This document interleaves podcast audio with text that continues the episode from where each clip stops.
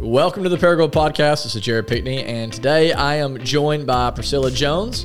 Priscilla, thanks so much for coming on. Well, thank you guys so much for having me. How was my introduction, Bill? Was it uh, was it more enthusiastic? Is it feeling good? Then your rehearsal, yes. It Okay, way fantastic. better. All right, good. So keep it Priscilla, yeah, awesome. Thanks, Bill. Um, you are the mother of two boys. I am. You are a police officer. I am. You are a published author. Correct. And there's a rumor that you live in a haunted house on Poplar. that- Also correct. Wow. so where do we begin? How about let's just start. Uh, like, tell me about what you were like as a little girl. Like, what was life like for you? Where did you grow up? And then we'll kind of get to how you got to where you are today. Well, uh, I was born in Paragould, um, but I moved to Miami, Florida at a very young age, at three or four. So my younger years I spent there, and I would come back here in the summers and stay with my nanny and papa on South Third Avenue. Um, but as a young kid, I loved to write. I loved to read. Um, in fourth grade, I had written a haiku um, poem, a haiku, and I won first place in all of South Dade in Miami. What, are, what are you saying? What is that called? A haiku. A haiku? It's like a poem, a very short poem, Okay. and there's so many words per line, and it has to be in a certain format.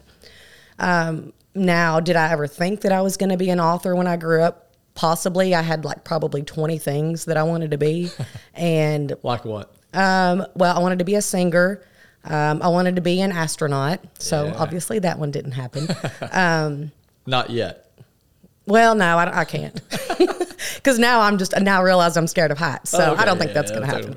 happen. Um, but uh, no, I always loved to read. Okay. I mean, when I was 10 years old, I was reading, you know, 1,000, 2,000 page books, whether they were, mm-hmm, whether they were like the classics or they were romance novels or, you know, supernatural fiction. I just, I always loved to read.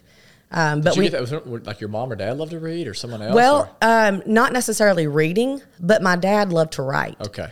So, So you had a um, love for words, and it kind of came naturally. Yes. Yep. Yeah. Some people they just, you know, like musically inclined. Um, my dad's side of the family, the Joneses, they're all very musically inclined. Um, I mean, I can remember as far as I can remember back being alive, my dad playing the guitar and singing, and me sitting on the floor looking up at him and singing cool. with him. Those are good memories. Oh yeah, absolutely. And you know, he wrote all of his own songs. So I guess that's maybe where I got the love of, you know, writing from. But um so I moved back here uh, in Arkansas when I was 10 and um cuz mom and dad, you know, had divorced and we lived out at Lafe, but I spent most of my time here in Paragould at my nanny and papa's. And um so that's I guess, you know, as far as like the writing and reading aspect, that's I've always, you know, been into that. Like I've always just naturally I I was never really good at words when I was little because believe it or not, as outgoing as I am now, I was pretty shy when I was little. Really? Mm-hmm. When did you? Uh, when did that change? When I went to a public school, um, I went to a private school when I was in Florida, Okay. and then in fourth grade, I went to a fine arts school, and we focused on music because you could do music, dance, or theater. And I'd already been. T- I started taking piano lessons. I think at four years old, so um, I obviously focused on music. And then when I went to a public school, I was shocked. Like you know, I mean, they, they made fun of me in fifth grade for sitting up so straight, you know, and everybody else So you're was like super proper. Oh quiet, all yeah. that. So I had to stop that really quick, you know, because they were making fun of me. But um, I started getting more outgoing, and um, you know, I mean, I had friends, you know, as a kid, but I was still really shy. And then, I mean, you wouldn't think it. Um, dad's side of the family, which you know, I'm, I'm sure you know, the Joneses. I mean, they're all pretty loud, pretty outgoing, and and I was the quiet one, and then that changed. Um, but I was always better at writing than you know talking out loud. So I, when I was a kid, I had a journal and I would write, you know, what I did every day. And Really? Mm-hmm. so How far back did you start keeping a journal? I wish I had it. I don't have any of it. Really? Yeah, I don't have. And I actually, when I was twelve, I wrote a thousand page romance novel on paper because you were we didn't- 12. How long yes. did that take you? Uh, probably like maybe a month, if that. Because when I start writing, I can't stop. Like it's in my head, especially now. Like I will picture it as if it's a movie I'm seeing. Like I'll see it Like play out. kind of all at once, just like bam. Yeah. Like it just keeps going. Like the whole plot goes in my head. So, needless to say, when we only had pen and paper back then, my hand would cramp yeah. up. But and I wish I still had that too. But you know, I've moved over the years and and lost a lot of my stuff that I wrote. Um, I may possibly still have my haiku somewhere. I don't know. That's, But- that's crazy to think about. Like, in, and the journaling piece, man, I think that is so important. I actually have been journaling for the past seven years, almost daily. But I've got an app on my phone because that very reason. I orig- I actually started journaling probably eight or nine years ago, and I lost like two years worth of journals. And so I found this app on my phone that's called the Day One app. And Ooh, what's so cool about it is it will show you like your previous entries from like this time last year, this time three years ago, this time six years ago. So you can kind of see like what was going on in your life, what was I feeling, like and all that. So it's Well, I'm thinking about picking it up now because I think, if nothing else, and this may be something for you, is you know years from now when you know you're gone, they can be you know your kids can have them and your grandkids, and they can know what their Absolutely. grandpa's life was like. yeah. So The yeah, I think the bad and the ugly. yeah, exactly. Yeah. And kind of make it a little romantic twist, you know, like Yeah. this is what it was like in the 2020s and the you know back then. Yeah. So you started writing at an early age. Um, so pick me up. You said your first novel was when? How did you say you were? Okay. Uh, oh well, um, when I was like, I think I might have been 13, but I think I was 12. Okay, 12 or 13. So you automatically have a, a love for writing. What else were you into uh, your teenage years? Um, history. I will Okay. say history has always been my favorite subject. I do like science, you know, like anatomy and physiology and, and biology, but it's always been history. Um, and I guess it that started from when I was Yeah. younger, reading historical romance novels, Yeah. like the the Joan of Arc book. Um, it's a, a very large book. It's definitely you know adult level, and I think I read that one when I was like I don't know fourteen. Really? What appeals to you about the historical romance? I guess it's. I don't believe my personal beliefs, um, whether I'm right or wrong, I don't know, but I don't believe in reincarnation. Um, but it makes you wonder, you know, what was life, you know, like back then. Um, if I believed in it, I would swear that I wasn't born in the wrong time. You know, like I was. It's just it's a, a slow pace. Even though when I'm driving, I'm always in a hurry. Yeah. But it's a different lifestyle. Like it's, you, You, know, like the slow pace, yeah. But your life is not that, right? Absolutely not. And I think That's that's, yeah. I mean, I'm ADD. Anybody that knows me, Yeah. I'm all over. Got this idea, got this idea. But it's just the the slowing down, you know, like depending on the land or before vehicles were made. Just it's it's incredible and it's amazing how lifestyles are so different. Um, Yeah. And another story I can get into later on is like when I went to Greece and I got to stand where uh, the Apostle Paul, the podium he stood at, and it was just like, yeah, I'm not crazy on museums, but places. Yeah. Like, you know, I can touch the podium and be like, wow, you know, the Apostle Paul touched this. Yeah. Just it's knowing that generations before, hundreds and hundreds of years ago, people that are long gone, it's like their memory still lives on in the presence of where they've been and what they've done. Yeah, absolutely. It kind of positions you appropriately in the narrative of like, you know, the fact that we are part of one big story, you know, whatever your view is on God and all that, like I believe we're in his story. Yes. Right? But it's like whether you believe in him or not, we're living out a narrative and like this is our moment. You know what I'm Yes, this Like, is our chapter. moment, but whenever you look back at history, you're like you see how you're a part of something much, much, much bigger than just the here and the now, which I think can like right size us. And I was like, oh, these guys know, like everyone that I'm on staff with, is I love to go to cemeteries. Oh, that's where I do a lot of my writing. Is it really? Yes, I, Why? it's I don't know. It's weird because at night they're all creepy, Yeah. but during the day it's ju- beautiful. yes, and there's like this peace, like Yes. it's just knowing that you're there, and a lot of these people that are buried there, nobody knows about them. Nobody. you know. But me being there, I feel like they're not forgotten. Yeah. Like I, I want people's story. That's why I think I like to read so much too, is because it lets people live on. You know, it's their body may not be here, but by memories, by books, books are forever. They keep the stories alive. Yeah. So And it just, man, being in a cemetery for me keeps things in perspective because it's like, um, you know, we were talking about this because we were at St. Mary's Cemetery as a staff on Wednesday, and you know, there was this guy that I don't know, he died, and I don't know, I'm, I'm 1920s or whatever. Um, but his wife died like 10 years before him, and she was, I think, 36. And then he has five kids that all died before they were 10. And so we were like, I don't know, man. Like it just puts things in perspective. You're Like you wanna know their story. Yes, you want to be able to talk to him and be like, man, what what is life like for you after you had not only lost five kids, but your wife who was 36 whenever she died? Like, well, I don't know, man. Like, what was his like? Who showed up at his funeral? You know, like I, I don't know. It just Like, you- how did he die? And yeah, you just those kind of things. Uh, they, they do fascinate me to an extent, but it also just keeps things in perspective um, for me. And it's like, man, like the reality is, you know, and we're going down this like super spiritual road that probably feels deeper than what it really is. But it's like, you know, from dust we come and dust we will return. And there is something very powerful about like, remember that your days are numbered. You know, like you're not gonna go on here on this earth forever, and like use your time wisely. Like make the most of the opportunity you've been given you know, and try to leave this place better than you found it without taking yourself too seriously in the process. So, Oh, I agree. I agree. Try to make yourself memorable. yeah. So, tell me, uh, you eventually you graduate high school. Um, when at what point did you actually begin to start like seriously looking to become a published author? Well, um, like all through when I went to public school, other than when I wrote that book when I was like 12 or 13, um, I had kind of just let writing go, you know, on the, the back burner. Um, and took me a while I, because when I graduated, uh, I had a full paid scholarship.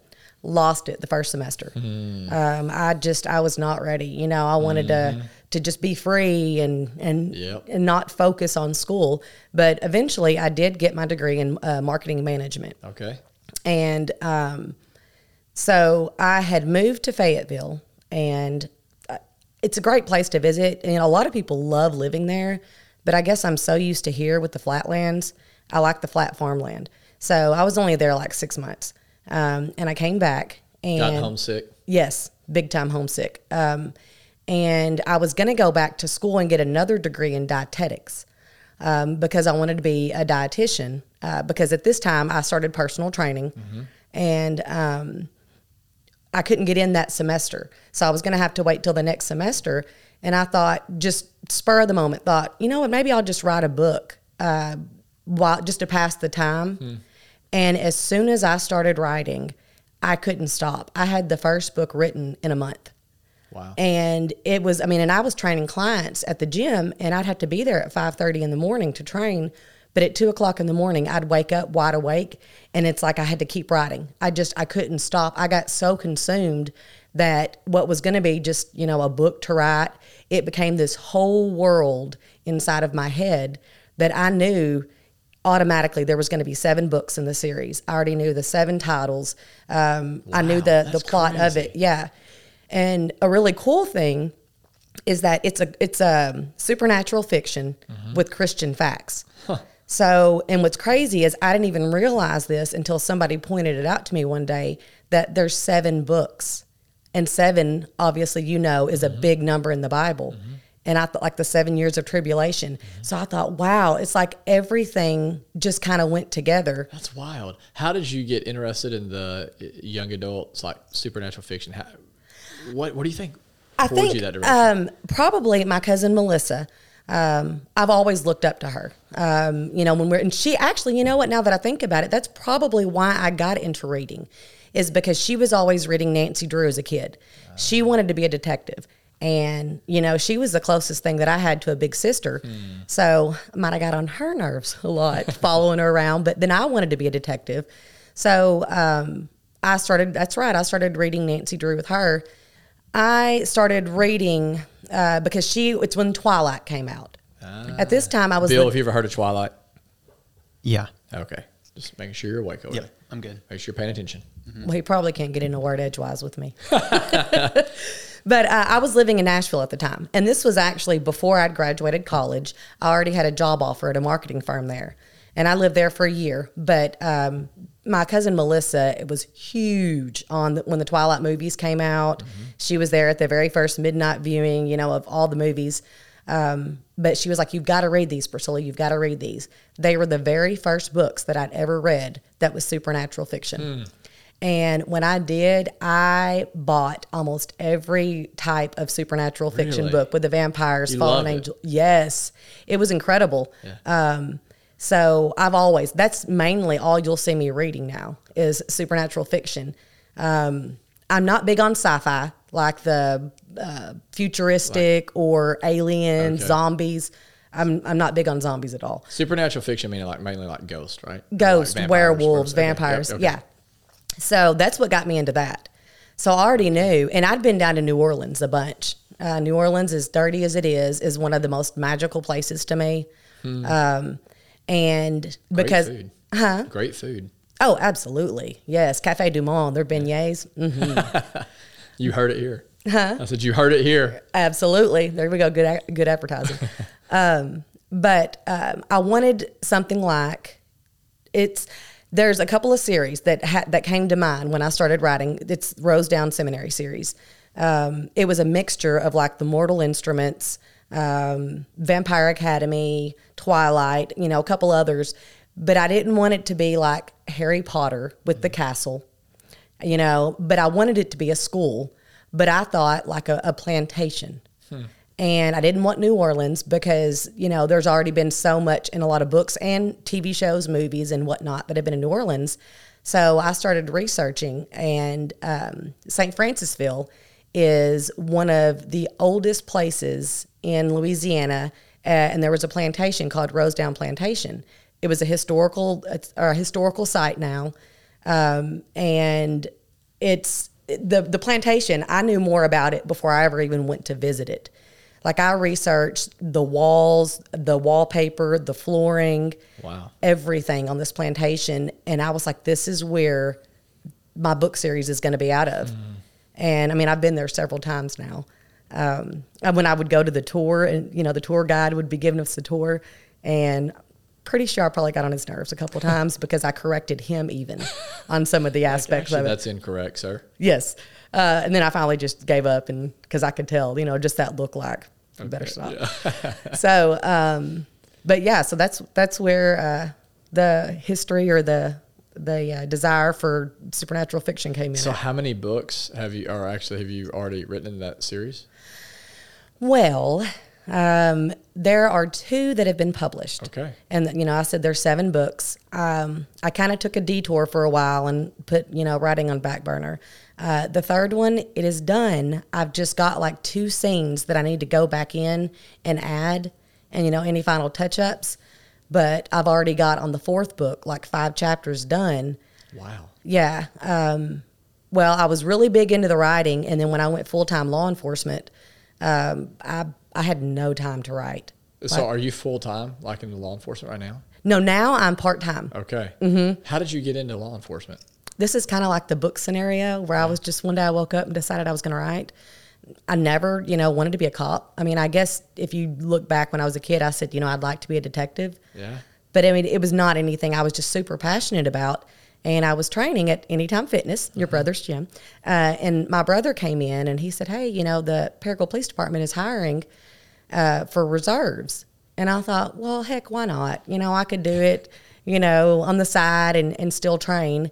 And then when I was in the academy and they were talking about like child abuse, child assault, you know, rape and all this with the, it just, it pulled at me. It pulled at my mm. heart. And I was like, this is, mm-hmm. I want to make a difference. You know, mm-hmm.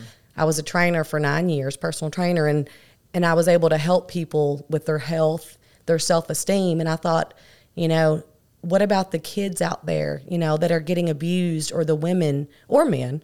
Um, and then that's why I wanted to help in that way. Mm-hmm. So my driving focus, and this is why I'll always be in law enforcement, even if I don't go back full time, you know, just to help. If I can stop one child from committing suicide or prevent one drunk driver from killing a family, you know, then then it's worth it. Wow. That's incredible. Um, I love your heart too. I mean, which I would imagine that's the heart of most police officers when they step into that work because it seems to be a pretty thankless, I know, job. Probably not a whole lot of pats on the back. A lot of stuff y'all do that we never even get a chance to see. And so, thank you. Oh well, well, thank you. I appreciate it. It's it's definitely an honor. It's, Do you what What's the hardest part of being a police officer? Um, I guess. Well, when I was full time, it was mainly the hours. Um, I know, but I mean, part time now, it's you know, it's nothing. And I'm I'm with Brookland Police Department, and it's a fantastic department. Oh my gosh, it's I, I'll probably retire there. Really? Um, yes, the the people I work with are incredible. Um, but I guess with the way it is now, with society, you know, and, and people are trying to defund the police and stuff, which we're fortunate enough to live in the area that we do. Yeah. Y'all don't feel that probably as much as other cities. Yeah, as far as I know, you know, like most of Northeast Arkansas, they're very pro police. Um, so I, I've been blessed with not having to deal with a lot of people that are anti police. And I have gotten pat on the backs, which is, you know, the farthest thing that I'm, reason for me doing it. It's nice Um, to get though. Yeah, absolutely. I guess though the hardest part is, and I came home from shifts several times and held my son and cried mm-hmm. because I see these kids that are living in, in it's poverty, but mm-hmm. it's just you know their parents cussing in front of them and and just it, it, it just breaks my heart. And mm-hmm. then I guess the knowledge that I'm not Superman, you know, that I can't save everybody. Hmm. So yeah, I guess that's the biggest part. Like kids are my driving force Yeah. of you know why I do it, and just knowing that I can't help them all, I can't save them all. Yeah, and it seems to be um, just generational. Oftentimes, of like you, you you've got these patterns that these kids unfortunately grow up in. It's like their parents grew up in it, and their parents grew up in it, and it's it's so easy. I think whenever you're not like in a situation like you, where you get to be on the ground level and kind of really see it, get to know the stories, to like shake our fingers at people and be like, "God, why don't you change?" And why don't you? It's like, man, you don't understand like how how just how rooted people are in their family system for better or for worse. And it just takes a lot of work and a lot of love and a lot of care and a lot of training and a lot of just a lot of different things to pull somebody out of that. Well, and a lot of kids, you know, they think they don't have a choice. Right. Um, you know, if their families, if their parents are in that lifestyle, then they're not gonna, you know, preach to their kids, "Hey, you can do better than this." Absolutely. So that's I've caught myself a lot feeling like I was a counselor, you know, and and I've had you know several of them, younger girls even, you know, that have reached out to me um, and you know asked me, you know, can I talk to you sometime? You know, or like if they were on drugs already, Wow. you know, and wanting to get help, and I've Yes. you know guided them to you know some good Christian based rehabs that that I thought would help. So yeah, it's it's definitely uh, a job of multitasking. You're the, you know, the enforcer, you're the counselor. It's Yeah. It, it- sounds like that's a good job for you. oh, it, it is, it is. I love it, and I'm glad that God led me there. You know, just that one day, my brother said, "Hey, they're hiring." And here you are. Yeah, so I want to switch gears. Let's talk about this house on Poplar. Okay. Yeah, I've always been fascinated by it. For those who are listening um, and are familiar with Paragould, at some point they've probably seen it. It's pretty. Once you see it, you don't usually forget it. It's a house built. It's in 1928. Correct. What's the history behind it? Because I've I've heard so many things about it. Um, I've heard like there's even a tunnel yes, underneath. Is that true? yes. What is that about? Okay. So there's a tunnel that connects two houses, and then Okay, there was, and one was recently tore down, unfortunately. one of the houses. Yes. I didn't know that. Yes, they were called Hansel and Gretel houses.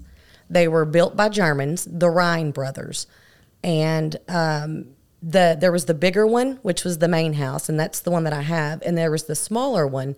They both had hidden tunnels that connected to these carriage houses on the street over.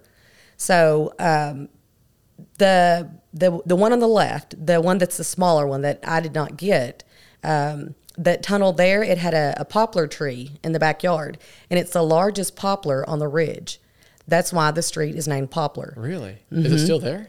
Oh, absolutely. It's huge, huge. Well, the roots were so big that the roots are what caused that tunnel to collapse.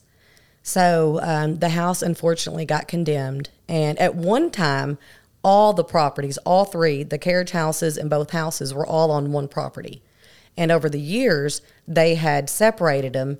And I got fortunate, or I was fortunate enough to when I bought the house, I also, the carriage houses were part of the property. So, um, which I'm trying to get in the works now of buying the, the property that's beside it. So you own the property that has the carriage houses on it. Yes. Really? Mhm. Yeah, you can see what like, did that used to? Did it used to be like an apartment? Uh, over the years. Yeah, originally it was used for the servants, um, and Really? and they would come through via the tunnel. Um, but over the years, and this was it could be in the fifties, sixties, they turned them into apartments and rented them out. Man. But a cool thing, and I'm glad that I was able to see this before they filled in the tunnel and tore the house down. You could see in the collapsed tunnel, there used to be a pulley system. So now this I can't state for 100% fact. Um, I've been trying to do more research in it. As of now, it's just alleged rumors. Um, but there was um, Judge Ryan. He was a judge here. And to my knowledge, both Ryan brothers were attorneys. And uh, the one that lived in the smaller house, to my knowledge, he stayed an attorney. And then the one that uh, lived in the house that I live in uh, became the judge. And not defaming character, this is just, you know, from what I've heard, that the judge was allegedly in cahoots with Al Capone. Really? Because you got to think, 1928, prohibition time, uh-huh. a pulley system. The only thing that makes sense to me would be uh, bootlegging. So, um, and then there was like when you go through my tunnel, you're you're underground. Is your tunnel still there? Yes, Really? yes, it's still active. Uh huh. What, what do Bill and I, is there a fee we pay to go see the tunnel? One million dollars. no, you're absolutely yeah. Y'all are welcome to come anytime and look at it. I totally Can we want record a podcast down there? Yeah. Let's record a, a an album down there. Even better. The tunnel sessions. So the tunnel's still there, yours. Yes. Um, and Um, it goes where? It goes to the underneath of the carriage houses because when both tunnels were there, each tunnel came out underneath one of uh like That is so bizarre. Yeah. What is the other story about why a tunnel would be there? Are there other stories? well I've heard that it was during you know like they would um, hide slaves. Um, that the, the biggest that I've heard as of now is like the bootlegging. Um, which I don't know if you know this, but Frank Nash, he's buried. Yes, yep, yes. And he was, you know, obviously he was a notorious gangster. Had some sort of connection here. Yeah. Did I'd heard that um, something about like that was was it during the Cold War or whatever or something that like they were like people were afraid that the world was going to be or America's going to be nuked. So that was a story I'd heard, and so they built these tunnels where they're like we're going to hide out underneath there in case like No, yeah, I did hear that as well. And what's really cool is like in the basement, there's windows, but they have um, what are those? Uh, they almost look like trenches. Um, ah, I can't think of the word. I'm, I'm trying to think of the windows.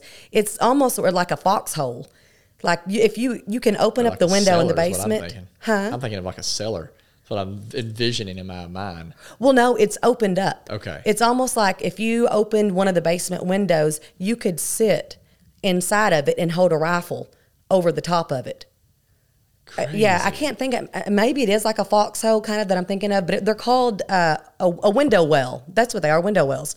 Yeah. So, and what's really cool is like the house, it, the way it was built, it's got chicken wire inside of all of it. So if there was a war coming, and because of the plaster, the chicken wire, if it was bombed, I don't believe that it would collapse in. I think it would almost be impenetrable, you know. And then you've got where you can man, you know, the manholes around it. It's very, very interesting. Man, that is. So the carriage houses are how many rooms? Well, they're they're a single or a single bedroom. Okay. But they're they're like Jack and Jill. They look the same. Um, but when you're in it, you have the the living room. those- okay. Yeah, and then they each have their own fireplace, and then they each have a bedroom, a bathroom, and a really small kitchen. Wow. Yeah, I mean, you walk in it and you feel like you're in another time. You feel like you're in Germany in the 20s. Like it's it's pretty I, neat. I definitely want to tour. Yeah, absolutely. Soon. Is it haunted? That is a rumor that I've heard. It definitely is, and I know It there's a- definitely is. Yes, and I know there's a lot of skeptics out there. Uh, I myself have been a skeptic, Okay. um, and I don't know if it's just you know my Christian belief or just in general, Mm-hmm. you know. Um, but the very first night, my son Caleb, my youngest son, he and I moved in. I had no furniture in the house at this time when we first moved in. Uh, we had an air mattress, a mini fridge, and a microwave. And there's no central heat and air in the house. So there was a window unit in the living room, and it's at the bottom of the staircase. So we were, you know, sleeping at night. My back was to the stairs, and Caleb was in front of me. You know, he was the opposite side away from, or the farthest away from the stairs. And, you know, like, um, I don't know, I'm sure when you grew up, you may have had a, a window unit in your house. You know, if somebody walks in front of a window unit, how the air kind of has a muffled sound? No, but I take your word for it. Okay. Well, if you walk in front of a, a window unit and the air's going, it kind of muffle. It makes a little bit of Uh-huh. A muffled sound. So simultaneously, Once you've heard it, you know the sound. Like, Yeah. that's what that is. Okay. so simultaneously, the the air conditioner it sounded had a muffled sound. I felt somebody behind me, and I heard, Mama. Seriously? and I, I don't lie. Like that's what I'm saying. Like it's, and I opened my eyes, and Caleb was asleep. So I just closed my eyes because it was our first night staying there, and I was like, I'm not going to turn around and look because if I see something, I'm going to scream, and Caleb's not going to want to live here. That was your first night? First night, You weren't like, okay, let's actually. Uh, I couldn't. When I saw the house, I fell in love. I knew it was it was the house for me. So I just closed my eyes and I was like, just go away, just go away. And then at this, like again, simultaneously, the air, the flow came back to normal, and I didn't feel anything behind me. So that was and my nothing since then? well, there there was a couple of times that okay, you have the main floor and then you've got the staircase, which is a really cool staircase. It came from the Anheuser-Busch mansion in St. Louis. No. Yeah, they had it shipped over. Isn't that crazy? But you go up the stairs and the the main floor, the living room is all open. It's got the A-frame ceiling. Uh-huh. And I don't know if it's 20, 30 foot tall, but you go up these stairs and just half of the house is upstairs. It's got two bedrooms, a bathroom and whatnot. Well, above that, you can see these two big wooden doors for the up in the loft. And the loft kept opening and I, I would- we would shut it and it would open. So I thought, well, maybe it's you know the wind, the draft, or something. So we locked it; it would still open. So yeah, and then finally, I mean, he hasn't opened in forever. Well, on the upstairs floor, there's where the attic is. There's a door by the bathroom that you can just walk straight into the attic. And when that door shuts, because the house is settled, so some of the doors are uneven. When when it shuts, it's you have to jerk it hard to pull it open. I can't, and this has been recently even. Um, I'd be, you know, on the main floor downstairs in, in like my room, and I would hear a boom, and it's because the door would sling open. Wow. So yeah, Bill, you just bought a house from 1928. Uh, congratulations, by the way. Thank here you. in here in Paragould. It's good to have Awesome. you. You're uh, you're about to go to sleep. You feel someone behind you, and all of a sudden you Dad, Dad. What are you gonna do, man? You're gonna you're just gonna like this is a cool house. I'm staying. Yeah, I mean, my five year old would do that to me. But let's, let's and pretend Eleanor's sleeping. well, I would chalk it up to that's what that's what's going on, and I would not want my wife to be scared of. Oh, living you would there, be so- like, okay, this place is haunted, but we're not leaving. yeah, yeah, we're not leaving, and until she experiences the haunting, she's not going to know about it. Mm. Even if it happened to me every day. yeah, That's kind of the way I was. Yeah. Man, you guys are so much braver than I am. But I've never We know. felt a bad. Now, if I would have felt like something evil or bad, that's different. But I've never felt any kind of whatsoever bad feeling. You know, now if I actually probably saw a ghost, that might be a little, Little different. different. Yeah.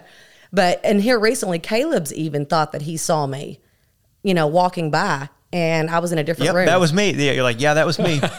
Yeah, well, no, he knows now. I mean, Caleb is my child through and through because he's like, Mom, I wish we had ghosts so I could make me some more friends. Like he he's not He's scared. already like- wor- he's man the supernatural fiction, right? He's like he's ready for it, man. exactly. He's yeah. gonna be finishing the series for you if you don't ever finish it. exactly. Yeah, well, the way I'm going, it's gonna take me forever. He's gonna get some good material, man, living in this house. yeah, yeah, it's pretty cool. And like, there's been times that I've thought I saw him. And I was walking to the bathroom, and I mean, because I have extremely good peripheral vision. Yeah. And out of my peripheral vision, I thought he was standing there in the corner, like going to scare me. And I was like, Caleb. And I would turn my head, and there was nobody there. We should totally do a haunted house there this October. Oh yeah, and I don't know um, how EVPs whether they're legit or not. Um, you know the things that calculate like the energy, Oh, uh, yeah, yeah, yeah. electrical, Yep. I don't know or that's what they were called, but I'm just talking about. Yeah. yeah. Um, but a friend of mine came one time, and it was going off the charts. Really? Yeah. Um, and the guy that had it, he put it up against my breaker box to show me, you know, because it was going off and he was showing like right now that it wasn't a fake or whatever. And then he put it in front of like a piece of plywood and it wasn't doing anything. And then certain spots, like it was going crazy, and they were asking it questions, you know, for yes, do two times, and you know, no one time. So I believe, I, I say I believe, I'm torn because I, you know, you know, in the Bible, to be absent from the body is to be present with the Lord. Sure. But I mean, how do we know? God's all around us. So maybe that means we're here. I don't know. And I guess I won't know until I die someday. Yeah, you're just like something mysterious happened. It didn't seem normal. Like, and I don't think I'm crazy. Like something happened. Yeah. Yeah. Well, like, I don't really know exactly what, but clearly, like, uh, yeah, it wasn't just my imagination. Well, and this was a couple of weeks ago. And this is the first time, like when the loft doors would open, I would never actually see them open. I would just, you know, be gone, come back, and they were open. But the other day, I had a little ceramic candy dish on one of my end tables in the living room, and I saw it very clearly. It's not as if it was on the edge of the end table and fell, or if my cat jumped up there. It was in the center of it. It slid off and then fell into the floor, and the candy went everywhere. Yeah, maybe just send me some pictures of your house. I'm not sure I want, I want to go. No, when I you're in the- there, no, it's it's not. You don't have a, a bad feeling at all. Yeah, I'm gonna carry my Bible and holy water with me just in case. so, um, man, that is so fascinating. Um, tell me, uh, where can we find your books? So, if someone's listening to this, or like, man, I want to check this out. Where do they go? Okay, well, the first book that I had published, Bound by Blood, I didn't know what I was doing. Um, I went with this publishing company that, and like I said, I was naive, you know, to the literary world, and uh, they ended up getting arrested for embezzlement. They got shut down. That's no bueno. Yeah. Um, but before that happened, because I wasn't getting paid royalties for them um, for the first book, and I knew for a fact that I'd sold thousands of the first book. So my second book, I went with Archway Publishing, and I'm, I'm still with them on this second book. Um, but the first book was no longer in print. So I actually, before I came here, um, I, because I've recently just got back to writing again. Now that I, because we've been restoring my house. I mean, it's going crazy. Like I've been to the point of exhaustion so many times, but I'm at a, a place now to where I can just gradually, you know, fix up the house and get back to my writing. So before I came here, I was actually in the process of putting the first book back on Amazon for an ebook for now. Oh, nice. And then, yeah, um, about two years ago, I started a publishing company called Incurious or Publishing. And I thought, you know, why not just publish them myself? You know, and then I'd get most of the royalties and whatnot. Well, I, I bit off more than I can chew, honestly. Like, it's one thing to write a book, but then to have to go in, edit it, have to find, you know, the printer and stuff like that. So it's it's been a headache and it's been a lot of work. So the I would say probably by what is today? Thursday, Wednesday, Thursday. Yeah. By the end of next week, people will be able to go on Amazon and get the the ebook. Okay. Excellent. And the second book, Into the Shadows, they can already get the the paperback copy or the ebook for it. Um, and then I can't guarantee how long the third book's going to be. Sure. I've got to you know finish it up. Um, but I know you can you can go on Amazon. I've got a website. It's pljones.webs.com. Yeah, we'll be sure and put a link to that in the show notes summary. Yeah, and it's I, I I just today, like I said, I just have recently got back into it. I need to go in and update it and add more. Um, you can see pictures from when I went to the red carpet. Uh, I was a special guest because we talked about my books going TV show, and like I said, I went law enforcement, and I just kind of put it on the back burner. Funny story. Speaking of red carpet, so when I went to St. Francisville, um, I got invited. It was the Louisiana International Film Festival, and I was in, of course, St. Francisville, where the book series is based out of. Went to a restaurant there that's in the book series, and I met this guy. He was our waiter. Instant best friends. Instant. So I asked him. I said, uh, "Do you have a suit?" I said, "We're going to the red carpet tonight. Do you want to go?" I mean, we were inseparable. So we went to the red carpet in our formal gowns and, and you know, in tuxedos and stuff. And the next day, we went out to Cat Island Wildlife Refuge. So, without giving too much away about my book series, um, there's a tree in the, the book series which is supposed to be the tree of good and evil. And it's one of the, I don't know if it's the, the country's or the world's, one of the largest uh, bald cypress And so we went to go find it. So after the red carpet, we're all glamorous, whatever, one night. So we go from that to kayaking in swamps. And normally, um, at certain parts of the year, you can walk to this tree and these trails. Well, it just so happens when I was there, it had flooded. So the, the water from the Mississippi had come through. And luckily, we got a kayak because we thought it was going to be, you know, two foot, three foot deep. Mm-hmm. We just didn't want to be wading with mm-hmm. snakes and stuff. Well, we sunk the kayak and I was eye to eye with an alligator. I'd say 30, 40 feet from me when I went down. And we are so lucky. We like we were right by a little gravel spot, some dry land. So here I was.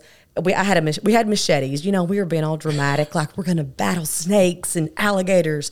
Well, I mean, we were pretty close to the truth at the end of it. But I let the machete go and kept the oar, which floats. But here I was trying to, and I had our cell phones in a Ziploc bag. Well, I was underwater, and the vines from this huge bush, because of the current, wrapped around my ankle and kept pulling me. I couldn't get up. I mean, I was within it's crazy. Yeah, I was within seconds of drowning. And I was like, wait a minute, I'm not going down like this. I've got two kids. I ain't going. So I finally got free, and I mean, just barely my head was just barely above water. And I was just trying to float back if I could without dropping our cell phones. Got on dry land. We had to get rescued by Homeland Security and the West, Fel- yeah, West Feliciana Sheriff's Department. I, uh, Mac, my best friend, and we're to this day we're like soulmate best friends. Um, his cell phone had died, and I had like twenty percent left. I was able to get a hold of the sheriff's department and they said we were so lucky because there's never cell service out there. When the waters are down, hunters get lost all the time. Wow. So they finally found us and Jeez. it yeah, they said we wouldn't have made it through the night because the alligators we found the only dry spot or, uh, of land in like 300 400 acres. So it it was You're going to have to weave that story into book number 4. Oh, uh, well, uh, there is a battle that goes on there but yeah, it, it was crazy. We got to be on, um, oh, I can't even think of the, uh, My Scene TV because a girl had heard the story. I met her at the red carpet and she said, You've got to be on one of my shows. Like, that's crazy, that story. So we went back later and found it. There's no way we would have found it because the water was probably, I don't know, 50, 60 foot deep in some spots. Wow. Yeah. That's scary. Yeah. So we went, made it. Oh, absolutely. Yeah. So then I went and bought a kayak. and that was my first time ever kayaking, by the way. Man, you just like run right into the fear. Like, all right, let's do it. I know. Or either that or stupidity. well, I'm so glad that we got a chance to sit and talk, and hopefully we can come on here, have you on again. And I definitely want to to take you up on touring the house as long as Bill's there with me and you have your mace and all that kind of stuff. I don't think that would work with yeah, ghosts. I know. Just maybe make me feel a little bit safer, maybe. so, Priscilla, thanks so much. Appreciate it. Absolutely. Thank you guys for having me. All right, that was Priscilla Jones. Priscilla, thanks so much for coming on. Bill, are you going to take a tour of her house? Absolutely. Okay. All right. Well, you let us know how it goes. I want you to take your camera. Does she do tours? Shots. She said she'll do one for you. Okay. Yeah. I'm not going to be able to make it that day. Okay. But I'd love for you to go and then report back. Mm-hmm. I'll take the camera, podcast gear. Yeah, be fantastic. Mm-hmm. Hey, if you're still listening, thanks again for tuning in. Um, as always, we want to encourage you to check us out on our different social media platforms Instagram, Twitter, Facebook. We have a website, right, Bill? We do. ParaworldPodcast.com. Um, you can subscribe to our email list if that interests you. And as always, um, what am I going to say about iTunes? You know, it's coming, Bill. We want a five star review rating. No, five star rating. Yes, and a written review. Five star rating. Yeah. And why is that important? It helps people find us, helps people find out this Paragould's amazing. And I live here now. You do. Congratulations, man. So I came in the podcast. You're on Main Street. I'm on Main Street. You're like big time Paragould if you're on Main Street. Yeah, I pay city taxes now. That's awesome. Yeah. So glad to have you and Taylor and Eleanor here. Yeah, we're glad to be here. Hey, um, again, thanks so much, seriously, for tuning in. Uh, we love uh, getting a chance to meet people in Paragould and, and uh, produce a podcast like this. And so um, be sure and come back next week, and we'll try to have another great episode for you. Until next time.